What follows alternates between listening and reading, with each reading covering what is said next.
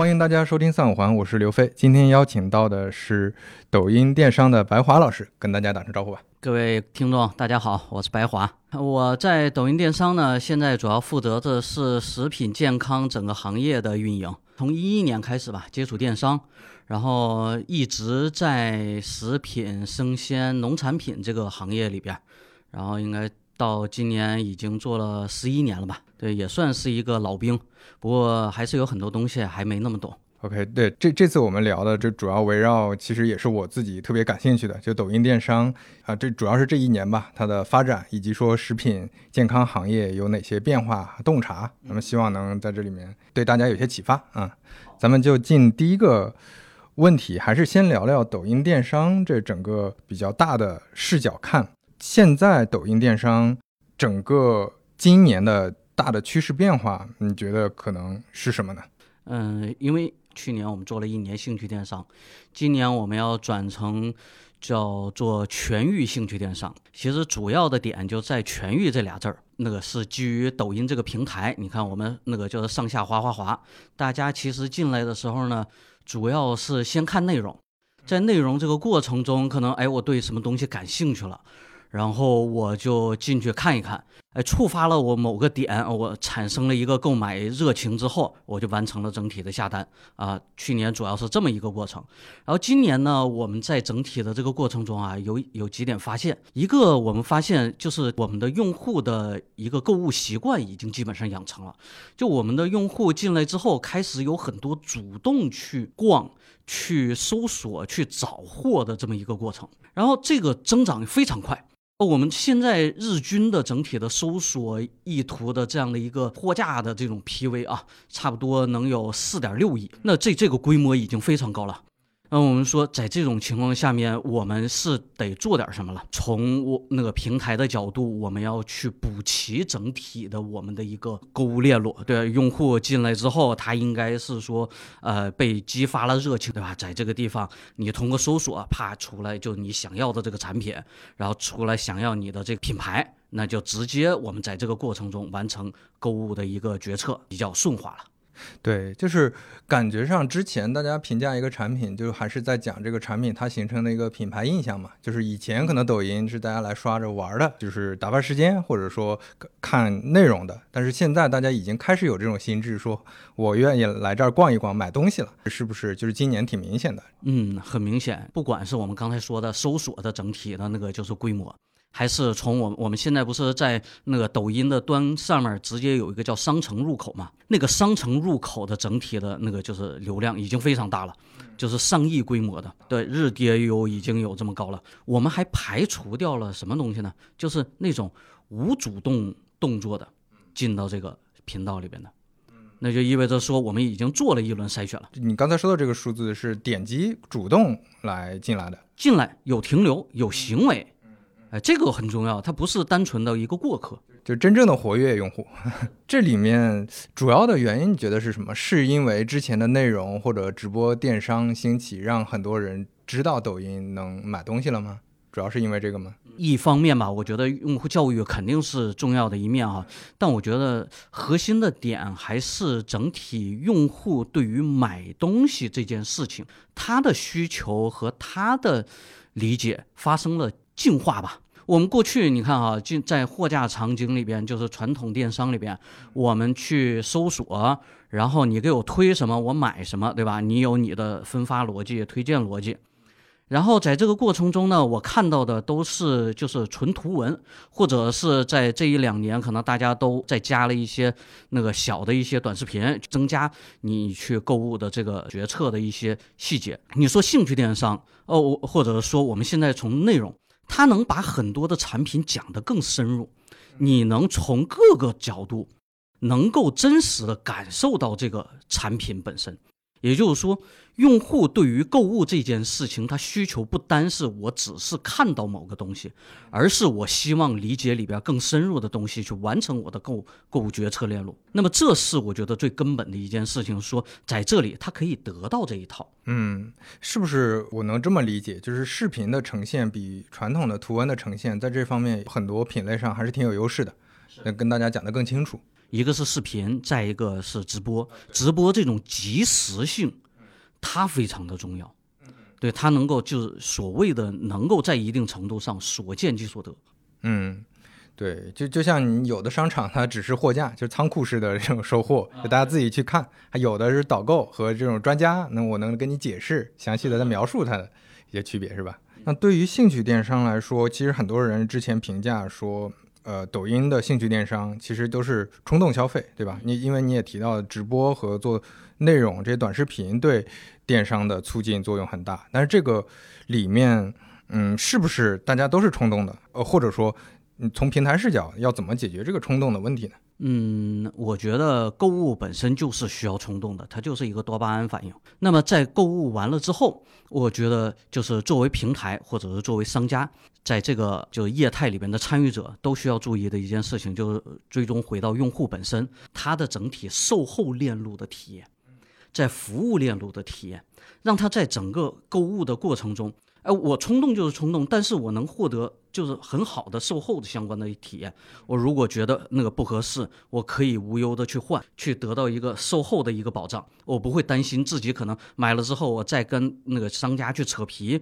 那么，平台跟商家在这个过程中，包括我们的达人啊，在这个过程中都需要去做很多的动作。而我们的平台在这件事情里边，其实他会做很多的一个购物链路的一些设计，那么让消费者在整体的那个就是购物中，能够尽可能的减少一些呃售后相关的一些麻烦。嗯，就它的这个卖法不是像我说的天花乱坠的，但是你买完之后冲动完了之后，你你没法去找售后嘛？可能从平台视角来说，冲动这个本身它是没有问题的，但是确实如果说这个商品有问题，或者说这个消费者是买了自己不该买的东西，那我们把售后解决好，这其实就是一个比较完整的闭环了。其实，嗯，整个抖音电商它的整体发展过程是有一个循序渐进的一个过程的。那么从刚开始，其实这个就刚才说到的这个痛点哈，最初的阶段是确实存在的，我们不回避这个问题。但是我们在整个的过程中，我们一直在不断致力于解决这个问题。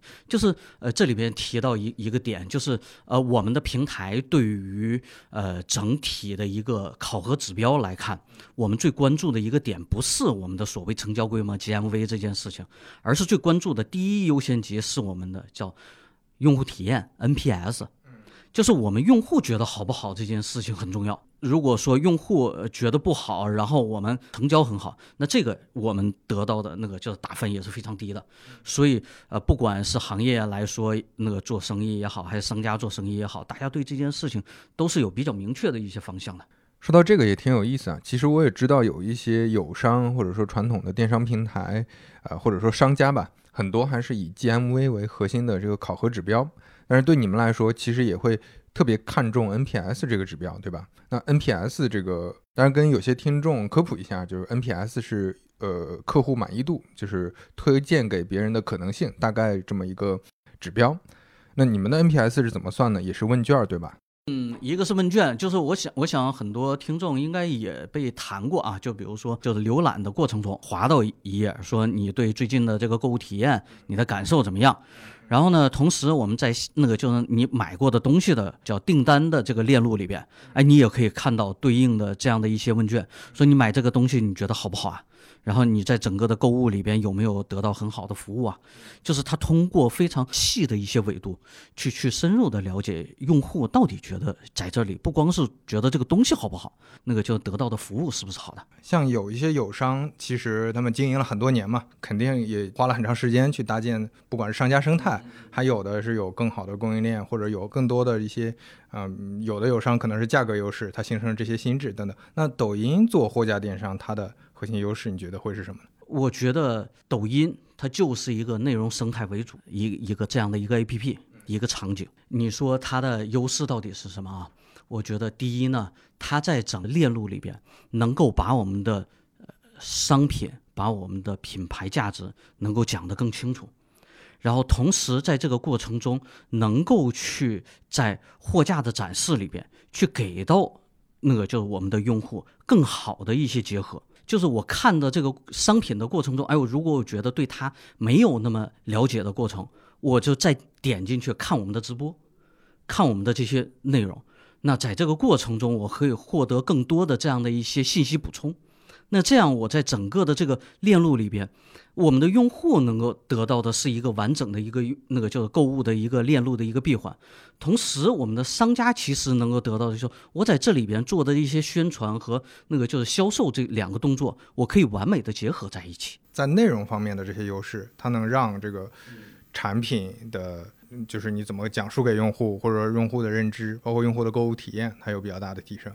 那在抖音电商做食品健康这个品类的话，跟在传统电商，跟在之前的平台，可能有哪些不一样呢？那首先，我们来看就是内容的这条线去展开的。你看传统的那个电商整体的一个品牌去做产品的整体的过程，那么它首先是基于呃，我们先去做市场调研，然后去做我们的产品开发。同时，我们在产品开发出来一个新产品之后，那么我们再通过平台我去。去通过营销去传播，去告诉我的用户你到底需要什么东西，然后再去上架去那个叫销售我的这个新产品。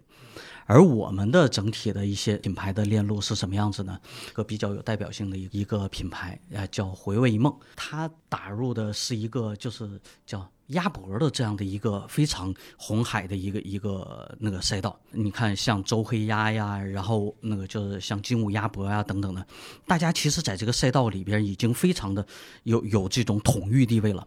那他在整体的里边的选择的方式是做的什么呢？他做的产品是基于内容的大家的一个兴趣点，做的是一整根鸭脖，做了一个风干的一个技术的一个处理。它的那个口感就变得有点类似手撕牛肉干的那个味道，就是你在整个的那个买回来之后，你可以从整根的这个那个叫鸭脖上面去撕下一条那个长长的那个肉丝，嚼在嘴中，它已经不是就去追求那种传统的鸭脖的那种鲜辣那种口感了，它。追求的是那种特别韧、特别有嚼劲的那种感觉，就这种那个就是感受呢，就跟我们在内容场景，它去就是迎合的这些新的一些用户，我们的年轻用户那个就那个需求就非常的一致。而在整体的传播里边，你看到它的整体的那个短视频的那个就是状态，就非常的有食欲，那种非常能够带动你的这种食欲跟购物热情。所以它的整体的那个就是产品的一个开发的角度，就是我们先从本身产品它能不能有本身的一个创新点去展开，去完成整自己的一个产品的研发的一个迭代，从而去推爆我的整体的一个市场。就食品行业来说，今年的趋势变化是不是挺明显的？就是在各个品类里算是增长非常快的，对吧？就是今年可以看到有有不少我们能够看到的那个就一些趋势啊，你看大的背景，像更多的用户开始关注像健康啊、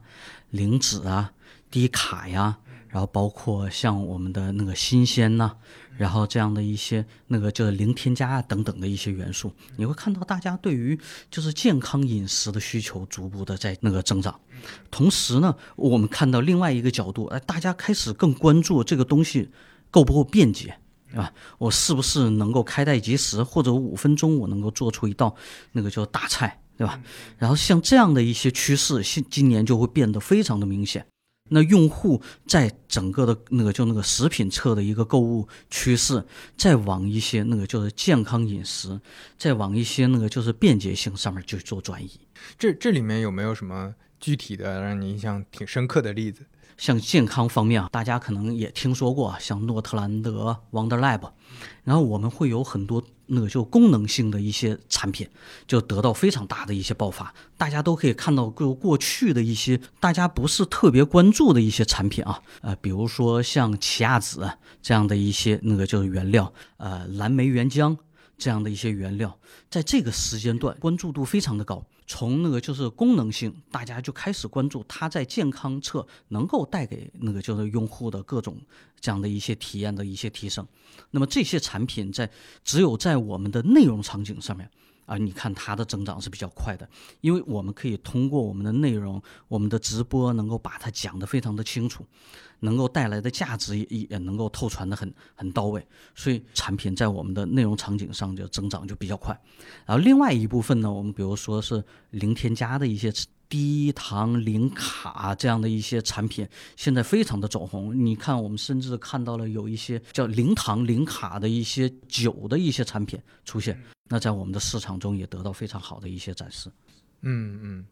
嗯，你说完这个，让我感觉还挺有意思的。就是我之前对抖音电商还是有那么一些偏见的，之前会觉得抖音电商其实是在抢以前传统的就友商们的这些饭碗。但实际上，目前听起来在两个方面，一个就是品类上，其实还是在做创新品类的，它是在做自己属于就是这个平台或者是适合这些达人的、适合这些创作者的这些品牌或者品类的。就像刚才这些品类，可能就是之前大家不熟悉的。另外就是利用好了这些内容的优势嘛，就是你怎么能把这些东西讲清楚？一简单看信息流，或者说看一些图文介绍，未必能那么呃深入了解的，它可能在在。抖音这块儿，在你们的这些新品类上，它就有一些价值。对，呃，你看我我们有一个比较有意思的一个 case 啊，老母鸡是吧？卖那个就山里这种土鸡，这种产品其实在传统货架电商里边其实是很难卖的一个产品，而且客单也很难卖得高，可能能卖到一百块钱左右就已经很难了。对这个产品的转化率会会急剧的降低。那在我们抖音这边有一个品牌叫杨博士，品牌的创始人呢，他。确实就是一个在那个就是农产品领域的一个博士。啊，然后他通过就是直接到这个山里边去，就现场的去烹煮这个自己养的这个老母鸡，就是现场的去给到我们的用户去展示这个场景，去让他真真实实的看到那个就是锅里的这个浓汤，看到自己这这些土鸡的这个生态，就是让大家能够真实的去感受到就是这种现场的这种这种感觉。它的整体的客单价能够大概做到两百八十块钱。这个这个品应该在整体去年能够已经破千万了这样的一个规模，所以我们说它能够带动的就不光是说我们说一些新的一些品类，而是说它其实在这个生态里边它原来就有，只不过说在电商或者是线上的这个领域里边，它其实在此前是没有得到很好的这样的一些释放的，线上的渗透率是相对比较低的。就大部分的成交还是在线下，大家买东西为什么一定要去菜场，对吧？一定要去那个就是现场去看，就是因为我我们认为说这个东西我们一定得过手，一定得过眼，我才能够产生这种信任。那所以在这个过程中，抖音的这样的一个内容那个厂能够帮助我们的那个就是呃这样的一些产品，完成在一定程度上跟消费者的这种信息交互。能够让他在一定程度上产生这种信任感，我觉得这是它一个比较核心的一个价值。那今年对于抖音电商这个在看的这个食品健康行业整体的呃趋势，整体的大概的数据是什么样的呢？就是首先那个就是抖音电商相比去年来说，呃，食品健康行业有一个翻倍的一个增长。就这里边哈，我们重点可以看像滋补健康、生鲜，然后还有冲饮这样的一些类目，它的整体的那个就是增长成绩是非常亮眼的，都是超百分之一百五以上的一个增长的。然后我们再看我们的用户啊。我们的用户整体就抖音的电商人群里边，它的一个渗透率差不多有到百分之五十六，差不多有过一半了。同时还有一个比较值得关注的一个点，我们的新用户里边有接近百分之七十多，他都会完成第二单的整体的转化。哦，就复购相当于。对，也就是说。那个在抖音上面买了食品品类的一个那个就是用户，他大概率都会成为一个老用户，也就我们这里边的刚才提到的一个用户体验带来的价值就非常明显了。我们刚才讲到了我们的流量，我们讲到了我们的用户，那个叫我们的商家是非常能够感知到这些风向的。二年，我们的整体动销商家数比去去年应该增长了，也是有一个翻倍的一个增长。一万六千多家商家，截止十二月份，年销售额已经破百万，一百五十多家商家，这个品牌就是年销售额破亿。这比去年差不多这几个数字的两倍以上的一个增长，商家在这个里边能够获得呃非常好的一个收益。我我们有大量的商家成长成长起来，我们可以看到刚才提到的几个那个叫例子哈，就包括我们说的杨博士，包括我们看到的回味一梦这样的一些品牌，然后那么他们在里边都能够找到自己细分赛道的一席之地。能够通过自己与内容的一个结合，去把自己在这个垂直的一一个赛道上面做到 top。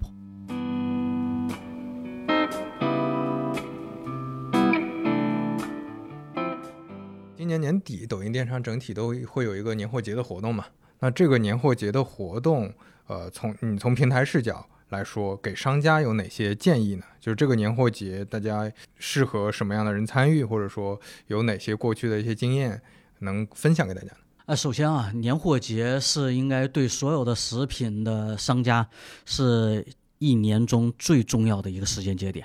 就是甚至高于双十一。是不是送礼场景那个对食品来说也很重要？嗯，一个是送礼场景，然后另外呢，其实在这个那个就是时间点嘛，就回家过年吃饭就是团圆，中国人就讲究这个，所以说吃的东西是必不可少的。那个这是就是对于食品那个就非常了解的一个点。那么今年的过年。也很早，而抖音的我们的年货节的节奏已经展开了。如果关注抖音那个就那个上面买东西的那个就是用户，应该已经感知到，从差不多前一个星期开始，大量的这种年货的一些品类啊，就你可以不断的刷到各种的内容，然后去看到各种的这种大的直播间都在都在卖相关的这种那个产品了。呃，今年其实也比较特殊，你看我们终于放开了，对，所以过年的那个这些亲戚是吧，买点这个礼盒，互相送一送，这这个是很，我觉得有有那个几个点大家需要关注哈。抖音电商的年货节的整体的报名，我们在十二月十六号已经启动了，十二月二十六号的时候，呃，我们的呃年货节的整体的预热氛围。就会在我们的抖音商城，包括我们的报名商品的打标这样的一些氛围，就整体的铺开了。然后正式的活动将会在十二月二十八号晚上八点正式的拉开，整体应该会持续到一月七日。呃，我们的商家去做几段的一个准备哈。首先，你看我们年货节开打之前，大家要去做什么东西呢？要去做自己的用户的一个蓄水。做自己的年货氛围的一个装修，那个就是让用户进来之后能够看得到自己的或大家买年货有什么样的一些促销的氛围，这个很重要。第二呢，我们要去准备对应的这些货品，刚才也提到了送礼的这样需求非常的重，啊，大家为那个叫我们的消费者准备了像礼盒的这样的一些货品的一些准备，包括说我们的一些定制化的一些包装等等的一些产品。是吧？我我们是不是有有提前的去做一些布局？同时，你看啊，那个就那个就是往年我们的呃商家都会遇到什么样的一些问题啊？举几个例子，像去年有一些卖这个呃冻品，像大虾呀这样的一些产品啊，包括一些卖礼盒的一些那个就是那个这些商家，前期的爆发非常的猛，到了中后段，就是进入到这个旺销季的时候。自己的库存不足了，对吧？就是卖到最热的时候，就是流量各方面的都冲起来了，呃，没东西可以卖了。对，这这个就是我们就需要在那个就是前期啊，还有还有大概几天的准备的一个时间，我们就要把自己的库存要备备好了。哎，这个备货有没有大概的，嗯比如说建议的量？就是其实大家差别还挺大的，对吧？嗯，这个这个肯定一个是量力而为。是吧？就是我们能够基于自己，你看我们每天能发多少货，然后同时我在整体的一个那个就是要压我们的货款的。我的资金能力是不是能够能够去压住这些货？就得综还是得综合考量。对，综合考量。从这种爆发呢，也因人而异，对吧？就是在这个这个过程中，是不是自己的那个就是能够去呃做的这些货品，它能够在内容场，在我们的货架场，能够去吸引我们的消费者的关注，能够获得流量。哎，年货节平均有没有预估啊？就是会比平时销量多多少呢？对我们以去年来看吧，最高点就是马上接近要过年的那个过程中，那么井喷式的一个爆发，那么是希望那个就商家第一能够做好承接，第二呢也是希望大家能能够就是就量力而行。对吧？能够做好充分的准备。最后，我们想说的一点，我们还是要以用户的体验为优先。我们可能很多时候会出现我们爆单。啊，爆单的时候，我们又那个就快递啊、物流啊，有各种问题，我发不出去。希望大家随时关注。那么，一旦自己在物流方面或者是体验方面出现了不好的一个情况，那可能呃那个就是后续在最高点的时候，你的就也无法经营了。还是希望能够强调几个点吧。一个是说我们的卖的货，我我们还是要强调品质啊。如果就是说那个货品不好，呃，这一切白说啊。然后第二呢，我们说要要结合我们的内容、流量的一些准备，就好我们说一定要做好呃售后的服务，做好物流的服务，做好体验的一些服务。同时，我们需要去把我们在呃不管是内容厂还是我们在货架厂的整体的全域的整体的生意，要去协同好。那过去可能我们就就做短视频、做内容就结束了。那么在今年，我们一定要把我们在商城车、我们的商详的优化、我们的搜索的优化要去做好。在这个过程中，我们可以获得更多的一些流量的一些支持。对，这是我觉得今年特别要去关注的一个点。对于潜在商家的建议，就是这些商家可能是不一定是年货节了，就是未来大家对，呃，那个抖音比较感兴趣，对抖音平台就觉得说想要入驻进来。有一些说法，比如说有些商家会觉得，哎，抖音是个很烧钱的平台，对吧？我在这个平台上可能要花很多钱投放，才能才能做好。这个你是怎么看的？就是建议什么样的商家到平台里上来，然后？除了烧钱，是不是 还有别的杠杆能够把品牌做好？对，我觉得这要分成几个部分来看吧。一方面哈，我觉得是说，像我们在传统货架厂已经做的比较好的一些传统品牌，优势是在我们的货品，在于用户的一些理解。抖音上面去开展那个就是生意的时候，我觉得先可以扬长避短，先把我们在那个就抖音的货架厂上面能做的事情做好。把我们的商品，哎，都那个叫铺铺好啊，把我们该做的搜索的承接呀，这样的一些个性化推荐的一些流量能够承接好。过去擅长的一些玩法先做好。我们在这个过程中，再逐步的去探索，在内容，在我们的呃短视频直播侧，我们应该如何去布局，如何再去结合的一些产品侧的一些优势，去进入到这样的一个场域。去逐步的去拓展我们的生意的一个规模，对。然后第二个部分呢，我觉得就是我们我们说有很多的那个就是新锐的一些品牌，对吧？我们在内容很好，我们的产品很有特色。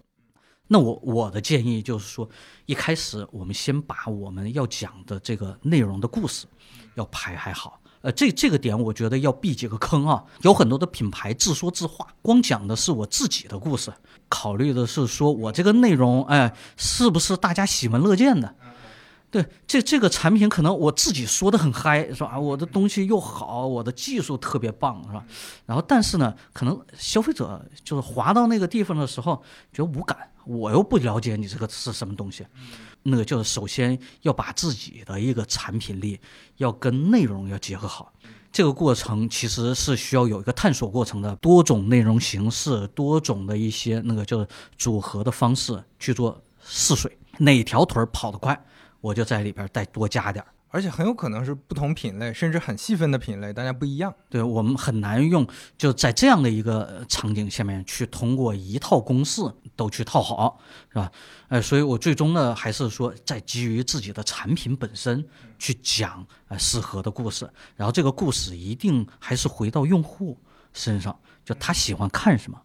他关注什么东西，然后你再去呃把自己的产品去植入到这个内容里边去。这样我感觉我跟有些朋友聊，我就对他们有一个比较明确的建议了，就是你别去抄，别去对着说摁着哪个品牌，哎，这个品牌火了就抄一抄，那个那个人做内容做得好，你去抄一抄。其实不同品类，尤其是你你适合你自己品牌和产品的都可能不一样，对吧？你的目标用户的想法也不一样，对，所以可能得试出来这个东西。对，一个是得试，再一个呢，在这里边肯定是会有一些相对的一些方法，通过短视频。去去先去摸我们的那个就是用户的一些需求，那它可能短视频内容一定是多种多样的，多种多样的，从不同的角度、不同的一些内容形态。啊，去去先试。那么我的用户群体他喜欢的到底是什么？你从不同的这种投放里面就可以看到啊，就是一些数据的一些维度。然后反过来，我再去不断的优化迭代自己在讲故事里边的一些方向，这个可能会让大家这种试的试错成本相对降低。因为因为我现在也在做茶相关的一个品牌生意嘛，然后我看到抖音上。那个也有像白大师这种做的比较对，就像这些，我其实跟很多朋友聊，他们都会举一些这种头部在抖音做的比较成功的品牌的案例。确实看了之后会发现，表面的这个他们的做法，比如说甚至话术，你去抄是没有意义的，对吧？你肯定是看的是背后人家的逻辑，就他的产品，就像你刚才说的那个像鸭脖，它是怎么让人眼前一亮，同时呢，它又是一个有特色的一种产品，就肯定是要产品先立足，然后在这个基础上再找到很比较好的跟。用户沟通的一个方法，你在这个基础上，你可能才能打通这个。你不能说就上来那个，就像你前面说的，你这个货不对板，对吧？你你说的比较大，但实际上拿到人家拿到产品觉得不是这么，这也不行。呃，产品挺好的，但是你不知道怎么讲，这也不行。所以它其实还是个挺考验大家做做做这个品牌或者做生意耐心的一个事情。对，我觉得最终还是回到就是我。到底要给我的用户讲一个什么样的一个产品故事，然后去跟我的用户产生链接？我觉得这这是可能在这个呃场景上面去做生意的一个关键点。哎，那从你的观察来看，你会觉得这现在的做的比较成熟成功的品牌里，产品力更重要一点，还是内容力更重要一点？还是说这两个不相上下？你的感觉？呃，产品力是基础，这个点我我认为是，不管是你你到底是讲故事型的，还是说那个就深耕产品型里边，这是不可或缺的。你光会讲故事，你的产品不行，也会马上的就翻车的。对，因为就像你刚才你提到那个数据，我觉得还挺呃让我意外的，就是大家的复购率是挺高的。那你一旦复购，那就说明这个产品大家认可才会复购嘛。那所以说，你得你得奔着说我不是来就赚一一单的生意我就跑的那种心态来做才可以。那你产品肯定要跟上。然后我们说讲故事的能力因人而异了，对，因为因为这个东西其实它是一个小门槛。举一个例子吧。呃，一个叫彩虹星球的一个一个品牌，它此前呢，它其实它它卖的是有机高端的东西，就是我们讲叫绿色环保，它它自己认为是比较好的这种产品，就溯源看到这个真实的这种场景的一些东西，就几个人都是理科生，对吧？不太会讲故事，东西确实好。然后最后呢，就是想了一个办法，就是类似我们刚才说的这个杨博士的一个故事，就是把这个创始人站到前台来了。就是把他去如何去找到自己，就是给大家带来的这些产品的过程，就用一个 vlog 的形式去记录下来，就是去去还原出来给到用户，用户去去分享这个过程，在这个整个的过程中，分享的是自己的一些理念和在这个过程中的一些艰辛。那在这个里边，他很少的去讲这个东西到底有多好，就但是用户的这种信任感就形成了。就先认他这个人，再认这个人做的产品，而且他这个听下来也不是说，哎，我我我要立一个就是虚拟的人设，或者说我去编造或者说撰写一个人设，其实他本来就是做这个事儿的，他只不过通过内容一个好的方式让别人知道他了。是的，是的，我其实比较了解的是像食品啊、生鲜这样的一些行业，嗯，其实这几个行业会会有一些共通性，他们都是农产品。他们也是，就是在传统的这个渠道里边，它的体量是非常大的。在这里边，非常的讲求的是说，我在这个过程中，我的货到底是有什么样的好。可能比较熟悉这个行业的人，他知道里边是有很多这种十几年的这种老采购的，这些老采购它的价值是什么东西？它就是能够把里边背后的这些东西，这个东西到底好不好，怎么好，能够去找出来，去讲清楚。就所以你可以看到，在就是农产品啊、食品啊，呃，包括茶这个领域上面，它的这种专家人设特别的多。有很多的这种卖生鲜的、这那个卖水果的一些那个就是这种大的达人，都是原来的这种批发市场的这种老采购出身。他去也是去还原整体的这个过程，还原整体的这个那个就是场景，去把我们的这种东西到底怎么好，能够能够去表达出来。我觉得这这是在这个那个品类里面它的特性哈。那么在其他的那个就是这种品类里边，我觉得它也有不同的对应的一些一些方式，就看你到底怎么去讲自己的产品故事。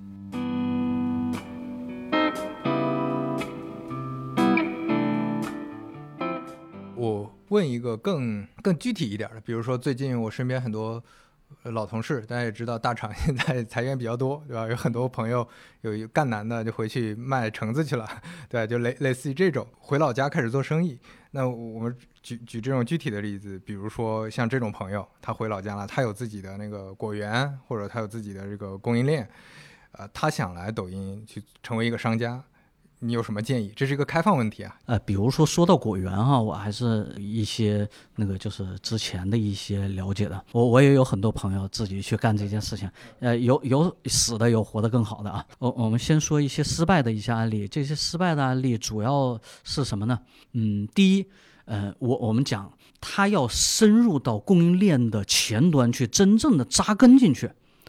就是这件事情，其实对于一个跨行。的人来说是非常难的。我们刚才讲到了这种老采购，他的经验到底是意味着什么？我们讲举个苹果的一个例子啊，就是可能隔壁村儿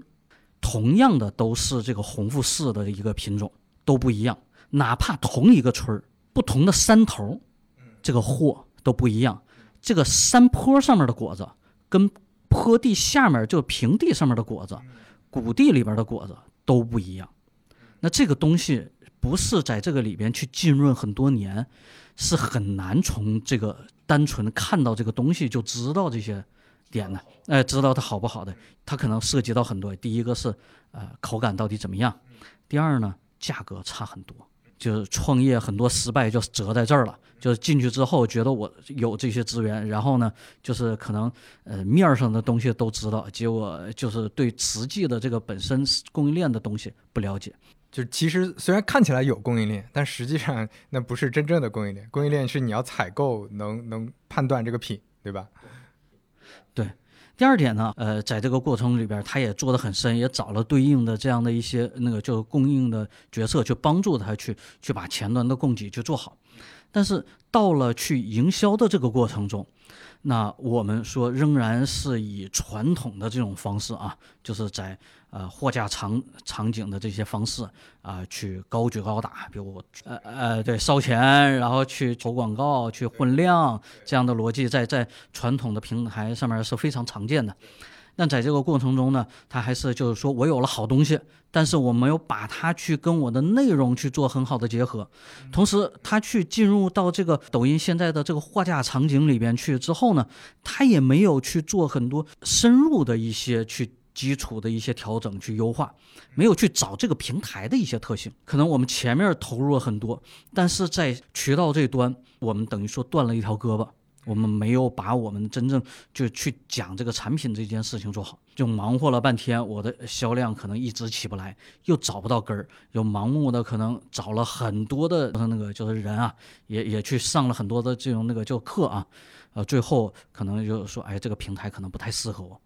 对，但实际上我认为说，第一个是自己才是最懂自己产品的那个人，能讲故事的人人只还是自己。就我要的是什么样的客户？呃，再举一个例子啊，也是我朋友的一个例子，他们是做柚子的，主要做关西蜜柚，呃，在在当地的也是大厂出去的，啊，他们就很明确的，第一呢，柚子这个东西它是不能抢早的。什么叫抢早啊？就是说我在它不太成熟的这个过程中。我就去把它摘了，因为市场已经热起来了嘛。然后大家不管是通过催熟的方式啊，还是怎么样，我就把它先摘了，就开始卖。我去，我就起量嘛。很多的商家都会干这件事情的，他家不会，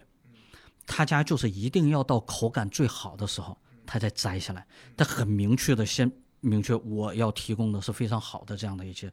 然后呢，同时他不追求前期的量。我记得刚开始做第一年的时候，他只有一百多单，就是整个一季做下来就一百多单。这一百多单的这个用户，就是他之后一直不断复购复购他家的那个，就是我们就核心用户。对，而且这些用户就一直不停的在帮他去做做自己的传播。他在做整体内容的过程中呢，就一直是以他和他的家庭在这个自己的果园里边的一些生活为为为蓝本。再去讲这个故事，他也不太讲自己的产品，就讲讲一些生活化的一些东西。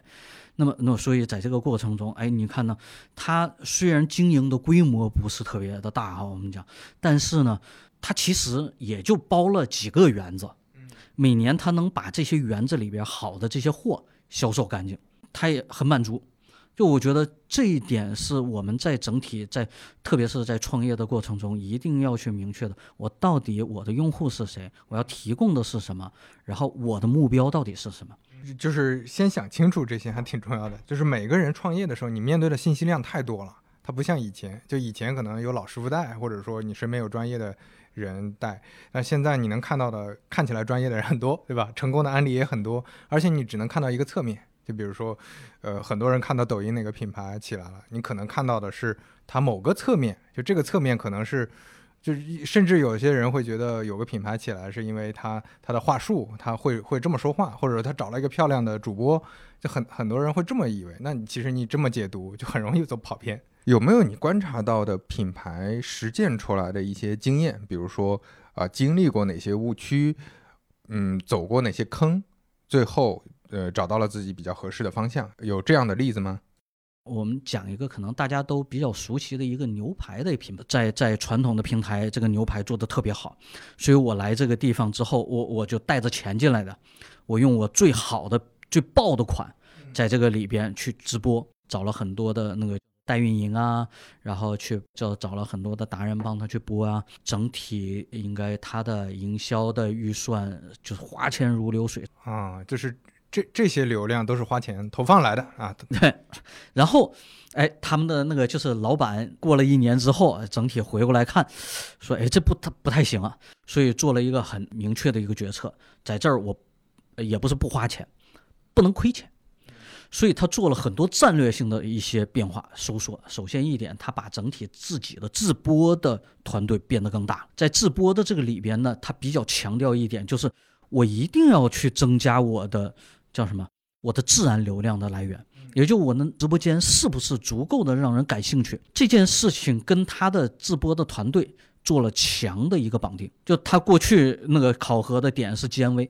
就考核的是这些成交啊、用户啊等等的一些维度。但是他在这个过程中逐渐的迁移，就是说，第一，我首先不能亏；第二，我要拉高我的整体自然流量的一个占比，然后同时保证我的那个就是那个 GMV 处在一个相对稳定的一个状态下。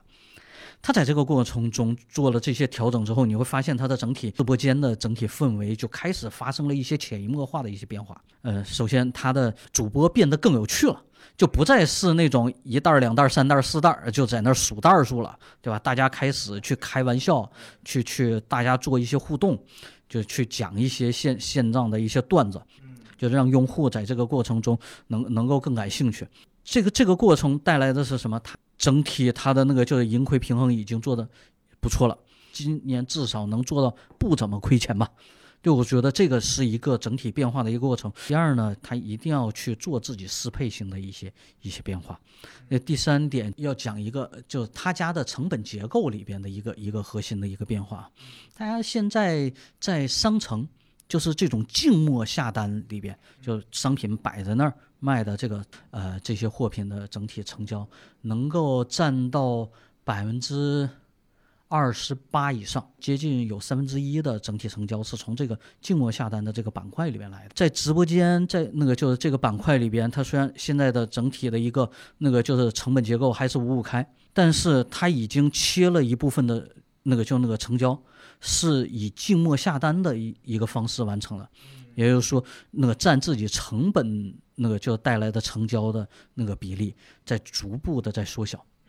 就是这是一个更健康的一个生态。你像那个，其实你你说到这个，我我就想到身边有朋友，就也跟我前面说的例子类似，就当他看到说有一些呃品牌通过直播间成功之后，他就会去找，比如说代理机构啊，去去做个自播，或者说就去投一些直播间。其实。逻辑还是不一样的，我觉得也还是背后，你看你你搞清楚人家直播间带给用户带来的价值是什么，像你前面说的，就主播跟用户的连接，就我我我懂产品，我才能跟你讲清楚。因为有一些朋友在找的时候就会发现有这种问题，就是他不懂产品，他只能拿着你给的这个文稿子去去调整、去去念，他也不喜欢你的产品，他只是完成一份工作，那你效果肯定就差很多。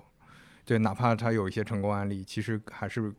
不如自己去做这个事儿。是是是，其实其实我也最近有很多的朋友都在问我相关的这种问题啊。我我还是那个点，就如果你想做这个地方，首先自己先把那个就是直播自己打开，开自己去跟用户，哪怕只有那么几个人在听，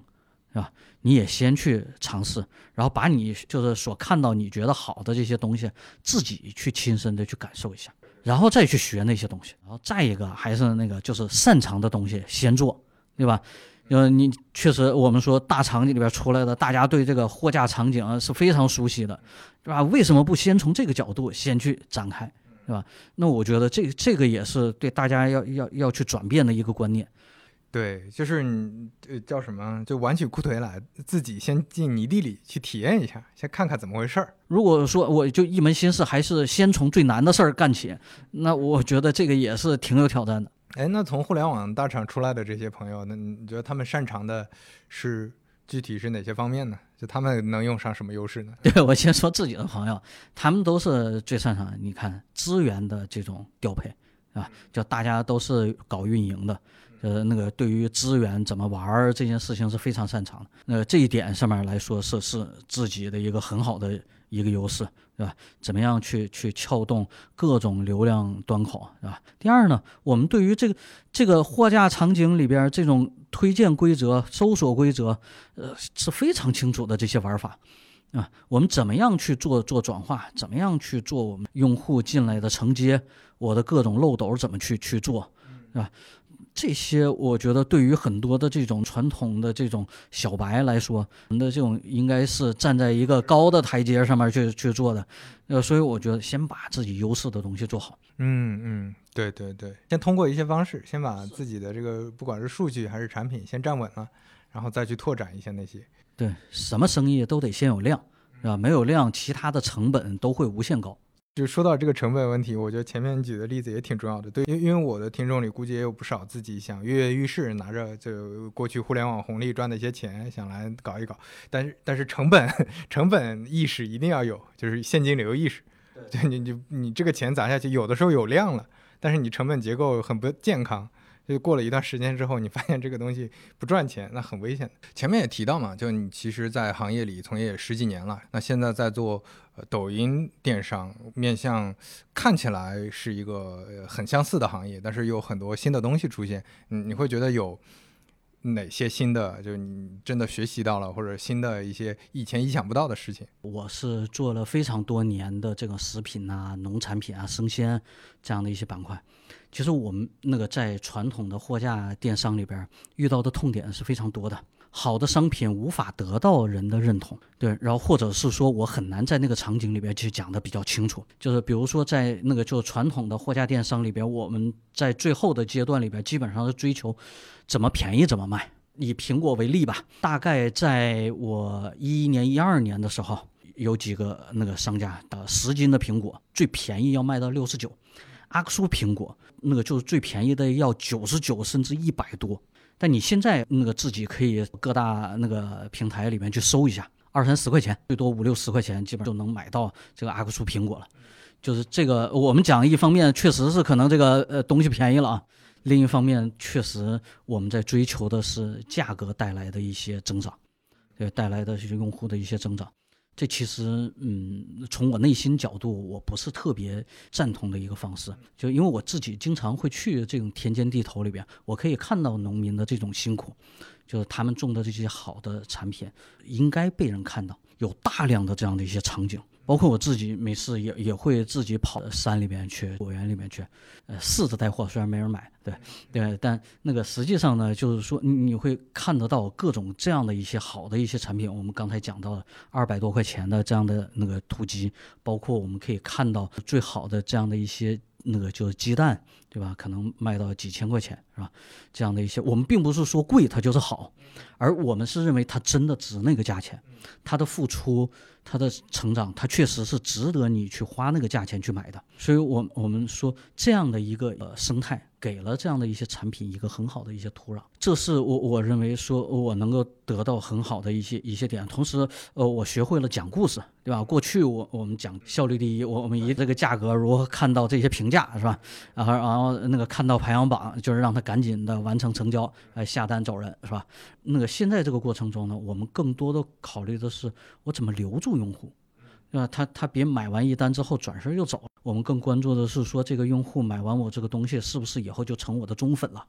然后以后还能持续来我这儿，是吧？我我们希望的是能够带动的是这样的一些生意。呃，它是依赖于新的这个内容形式，就是或者说购物形式出现，才才出现的这种新的连接方法嘛，对吧？这里面可能就有很多可以学习的地方，我我我感觉应该是平台也在学习，对吧？商家也在学习。是是，你包括到底怎么讲这些故事，对吧？刚才我们说到的，呃，其实我们都是有一个就是逐渐的摸索的一个过程的，呃，怎么样让用户觉得这个东西不是那么呃生硬，是吧？你你再给我讲一个品牌广告。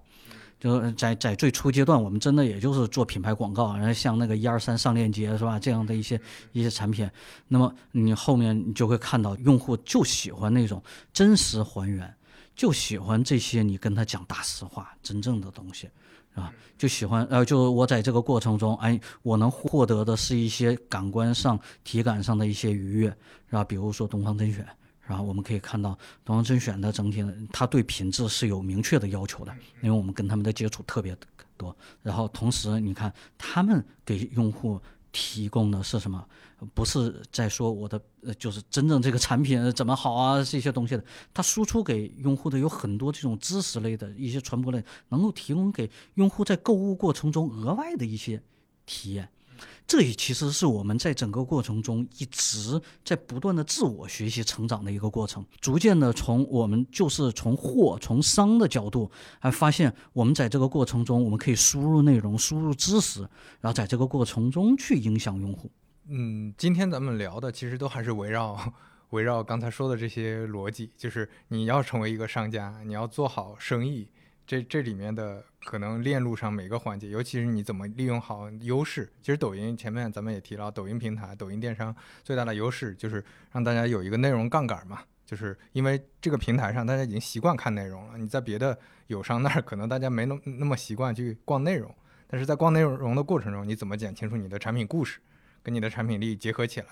这个其实是大家都在探索的，也也是可能都都需要学习的，对吧？本身它也是一个全新的一个相对业态嘛。那今天感觉聊的差不多，我们就先到这儿。非常感谢白花老师对 接受邀请，呃，也谢谢能有这个机会啊，就是跟大家呃聊一聊，其实自己一直想说的一些东西。对，我觉得也比较比较坦诚，比较真诚，就是并不是说建议大家赶快都来，对吧？什么品上了，反正你交给平台钱烧烧钱烧够了，只要做什么什么事情就能什么，其实没那么简单，大家也听出来了。就是这个，一方面是目前看还有红利，因为整整体平台增长还是挺快的，肯定有空间。但是同时呢，大家也要谨慎，也要去带着学习和耐心的态度来做，就不要想着说有一个什么办法一夜暴富，对吧？是是，就是一夜暴富的故事，他也做了很多的准备。好呀，那我们今天就先聊到这儿，感谢白华老师。欢迎在小宇宙、苹果 Podcast 订阅和收听三五环，也欢迎在评论区留言交流。如果喜欢三五环的话，也恳请能在苹果 Podcast、Spotify 或者喜马拉雅留下你的宝贵好评。下期再见。